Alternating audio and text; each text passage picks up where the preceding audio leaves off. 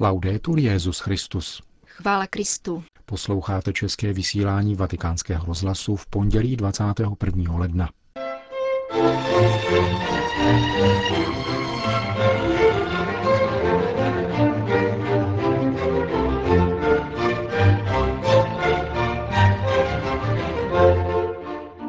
Benedikt XVI. přijal skupinu biskupů z italské Kalábrie. Jedním z posledních diplomatů zůstávajících v Damašku je vyslanec svatého otce. Vztahy svatého stolce s kněžským bratrstvem svatého Pia X. zůstávají otevřené a plné naděje, píše jeho představenému místo předseda papežské komise Ecclesia Dei. Dnešním pořadem vás provázejí Jan Glázer a Jana Gruberová.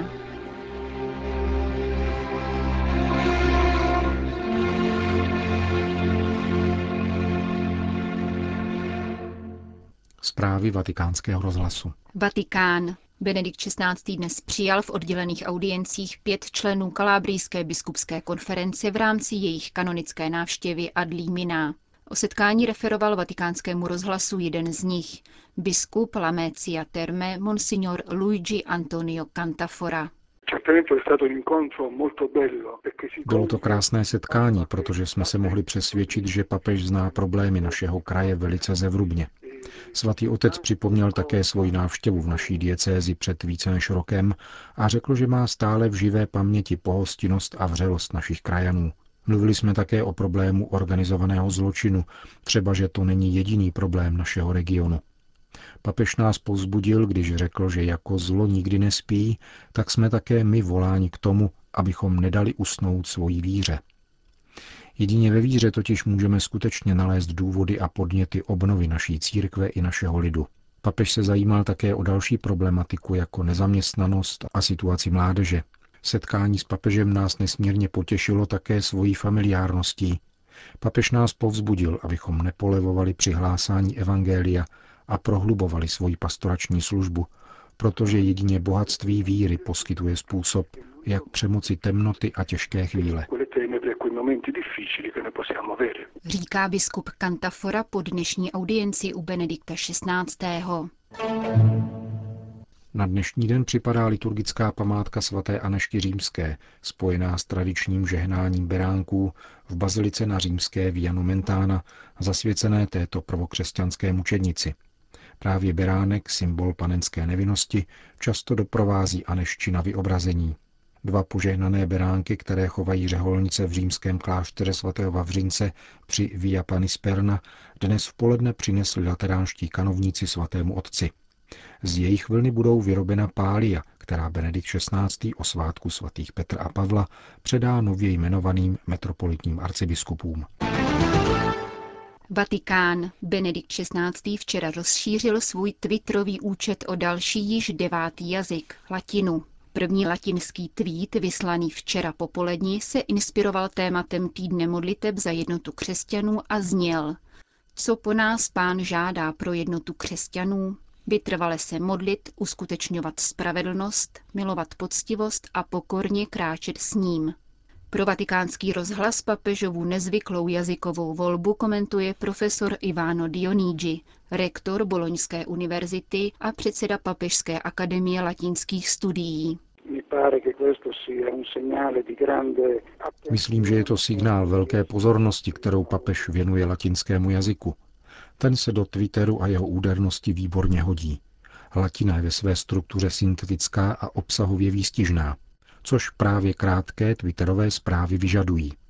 Myslím, že v dnešní záplavě slov bychom se tak trochu všichni měli vrátit k podstatě, ke zhuštěnému tacitovskému stylu. Když se naučíme hodnotit své výroky, budeme si jich více vědomi a také budeme myslet před tím, než začneme mluvit. Míní italský klasický filolog. Počet odběratelů papežových krátkých zpráv v polovině ledna překonal 2,5 milionu. Nejvíce jich pochází z anglofonních zemí. Vatikán.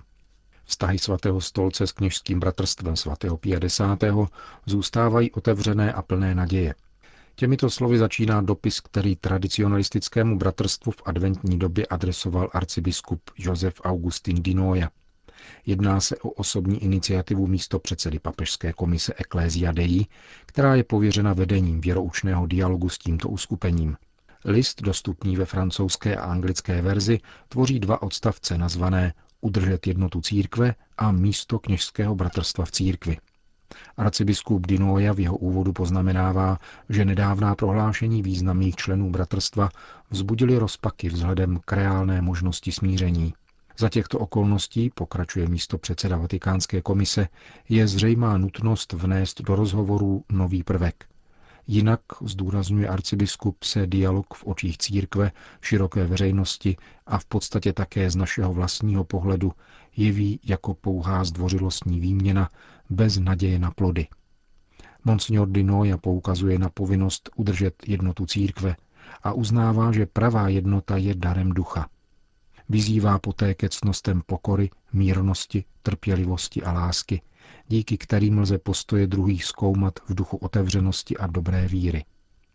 Naším cílem totiž není lidské dílo, nýbrž smíření a uzdravení skrze boží milost, zdůrazňuje arcibiskup Dinoja a dodává. Benedikt XVI. velmi touží potom, aby napětí existující mezi církví a vaším bratrstvem bylo překonáno. Vatikán. Ars orandi, ars credendi. Tvář boží a tvář člověka v modlitbě žalmů. Tak zní téma letošních duchovních cvičení, kterými bude provázet svatého otce a jeho spolupracovníky z římské kurie kardinál Gianfranco Ravázi. Předseda Papežské rady pro kulturu pronese v kapli Apoštolského paláce Redemptoris Mater ve dnech 17. až 23. února celkem 17 přednášek. V tomto roce víry jsem zvolil téma víry, vystupující v žaltáři, kde o víře mluví Bůh a člověk reaguje a odpovídá vlastní vírou. Nabídka Benedikta XVI. mne samozřejmě dojala, tím spíše, když mi svatý otec během předvánoční výměny blahopřání na setkání s římskou kůrií řekl, že se na společné exercicie těší.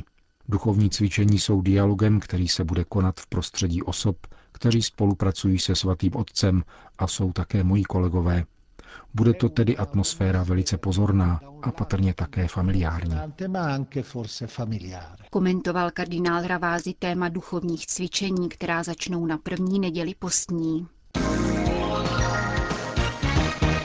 Německo. Podle kolínského právního zastupitelství neexistuje podezření, že by dvě katolická zdravotnická zařízení zanedbala povinnost poskytnout zdravotní pomoc, když odmítla vyšetření údajně znásilněné ženy. Zprávu o tom přináší dnešní vydání listu Kölner Anzeiger. O případu 25-leté ženy, která byla v prosinci na soukromé oslavě pravděpodobně omámena drogami a pak se probrala na lavičce v parku, informovala také česká média. Žena navštívila lékaře pohotovostní služby, který ji vyšetřil a doporučil odebrání gynekologických vzorků na specializovaném nemocničním pracovišti. Když se dostavila do nemocnice, nejednalo se tedy již o akutní případ, zdůraznuje kolínská prokuratura a nelze tudíž hovořit o pochybení či trestném činu nemocnice. Odebrání případných vzorků spermí odmítly dvě katolické kliniky, protože se obávali, že by v případě potvrzení znásilnění museli ženě vydat abortivní prostředky. K tomu je v Německu zavazuje zákon. Zaměstnanci striktně interpretovali nařízení nemocniční etické komise, které vyjadřuje morální nepřípustnost abortiv. Jedna z katolických nemocnic náležejících ženskému řeholnímu společenství Augustiniánské řehole se totiž nedávno stala terčem útoku potratové aktivistky. Pacientka se vydávala za obětě znásilnění a vynutila si na personálu potratovou pilulku. Nemocnici tento úskok nyní nutí k přísnému dohledu nad naplňováním morálních kritérií, kterými se má vyznačovat každé katolické zdravotnické zařízení. Dublin. Kolem 30 tisíc lidí se sešlo v Dublinu, aby se pokojně vyjádřili za pokračování zákonné ochrany lidského života před narozením. Irsko je spolu s Maltou jedinou západní zemí, která zaručuje plnou péči jak matce, tak počatému dítěti. Manifestaci nazvanou Bdění nad životem pořádalo několik irských pro-life organizací a byla zahájena pobožností, které předsedal dublinský arcibiskup Diarmut Martin. Irové vyšli na náměstí Marion poté, co irský premiér Enda Kenny odvolal svoji předvolební deklaraci, že nebude měnit protiinterrupční legislativu. Politik změnil názor po případu smrti Savity Halapanavar, jejíž tragickou smrt média neprávem přiškla na vrub irskému protipotratovému zákonodárství. Přesto však v Irsku vznikl návrh změny zákona, který připouští interrupci v případě skutečného a vážného ohrožení života ženy. Kromě toho, že případ reálného ohrožení života těhotné ženy je z hlediska běžné lékařské etiky automaticky důvodem k tomuto zákroku, byly do zmíněného ohrožení zahrnuty také sebevražedné myšlenky nastávající matky. Obránci života s odvoláním na odborníky z oblasti psychiatrie však namítají, že umělý potrat jistě takové myšlenky nevyléčí, ale může naopak případnou psychickou chorobu ještě prohloubit. Sýrie. Jedním z posledních diplomatů zůstávajících v Damašku je tamní apoštolský nuncius Monsignor Mario Zenari, který hovořil o situaci ve městě pro vatikánský rozhlas. Situace se stále zhoršuje a vyústila v každodenní katastrofu. Tady v Damašku není slyšet nic jiného než přelety stíhaček, bombardování a exploze. V ostatních částech země je to podobné. Řešení konfliktu se den za dnem jeví jako stále spletitější. Je velmi těžké vidět konec tunelu. Říká arcibiskup Zenáry a upozorňuje na stále tíživější humanitární situaci. Zima je letos neobvykle tuhá. Před týdnem silně nasněžilo. Lidé už nevědí, jak se zahřát. Začali proto kácet stromy i v chráněných oblastech na okraji pouště, kde je to zakázané. Myslím, že nedostatek potravin, léků a paliva je natolik vážný, že mezinárodní společenství musí začít neodkladně jednat. Je třeba vyzvat obě strany konfliktu k humanitárnímu příměří. Křesťané jako syrští občané nejsou ušetřeni. Mezi obětmi bych chtěl připomenout jednu řeholnici, která zemřela při bombardování univerzity v Alepu. Byla již blízko svého kláštera ale domů se už nevrátila. Telefonuje z Damašku tamní apoštolský nuncius. Právě ve zmiňovaném Alepu žijí misionáři a misionářky italského řeholního institutu vtěleného slova. V závislosti na dodávkách proudu publikují nejnovější zprávy na svých webových stránkách. V kontaktu s nimi je také generální vikář institutu otec Gonzalo Ruiz. Největší křesťanská čtvrť Alepa hraničí právě s univerzitou a byla tudíž bombardována společně s ní před třemi dny. Mezi křesťany je velice mnoho obětí. Naši kněží jsou na blízku zraněným a udílejí svátosti. Bomby dopadají na nejlidnatější a nejživější části města, trhy a školy, při bombardování univerzity byl zasažen kruhový objezd před budovou, kde v té chvíli projíždělo množství aut a autobusů, které přivážejí studenty. V samotném Alepu je milion lidí bez přístřeší. Uprchlické tábory přijímají hlavně muslimy a křesťané se do nich neodvažují, aby se vyhnuli útokům fundamentalistů. Syrská rodina k základnímu holému přežití potřebuje asi 200 dolarů měsíčně. Naši misionáři v současné době pomáhají asi 60 rodinám, Navíc jim prostředky nestačí. Každá pomoc je tudíž vítána. Bezbranost křesťanů potvrdili pro vatikánský rozhlas také čtyři katoličtí biskupové z oblasti severosyrského Hasaké. Oběťmi únosů jsou z 80% právě křesťané. Ve městě nejde prout. Lidé od čtyř hodin odpoledne sedí doma ve tmě a na ulicích pokračuje rabování.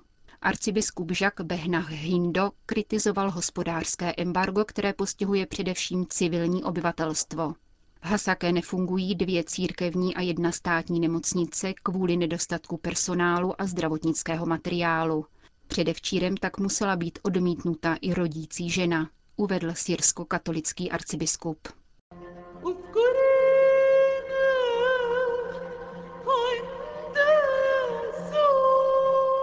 Končíme české vysílání vatikánského rozhlasu. Chvála Kristu. Laudetur Jezus Christus.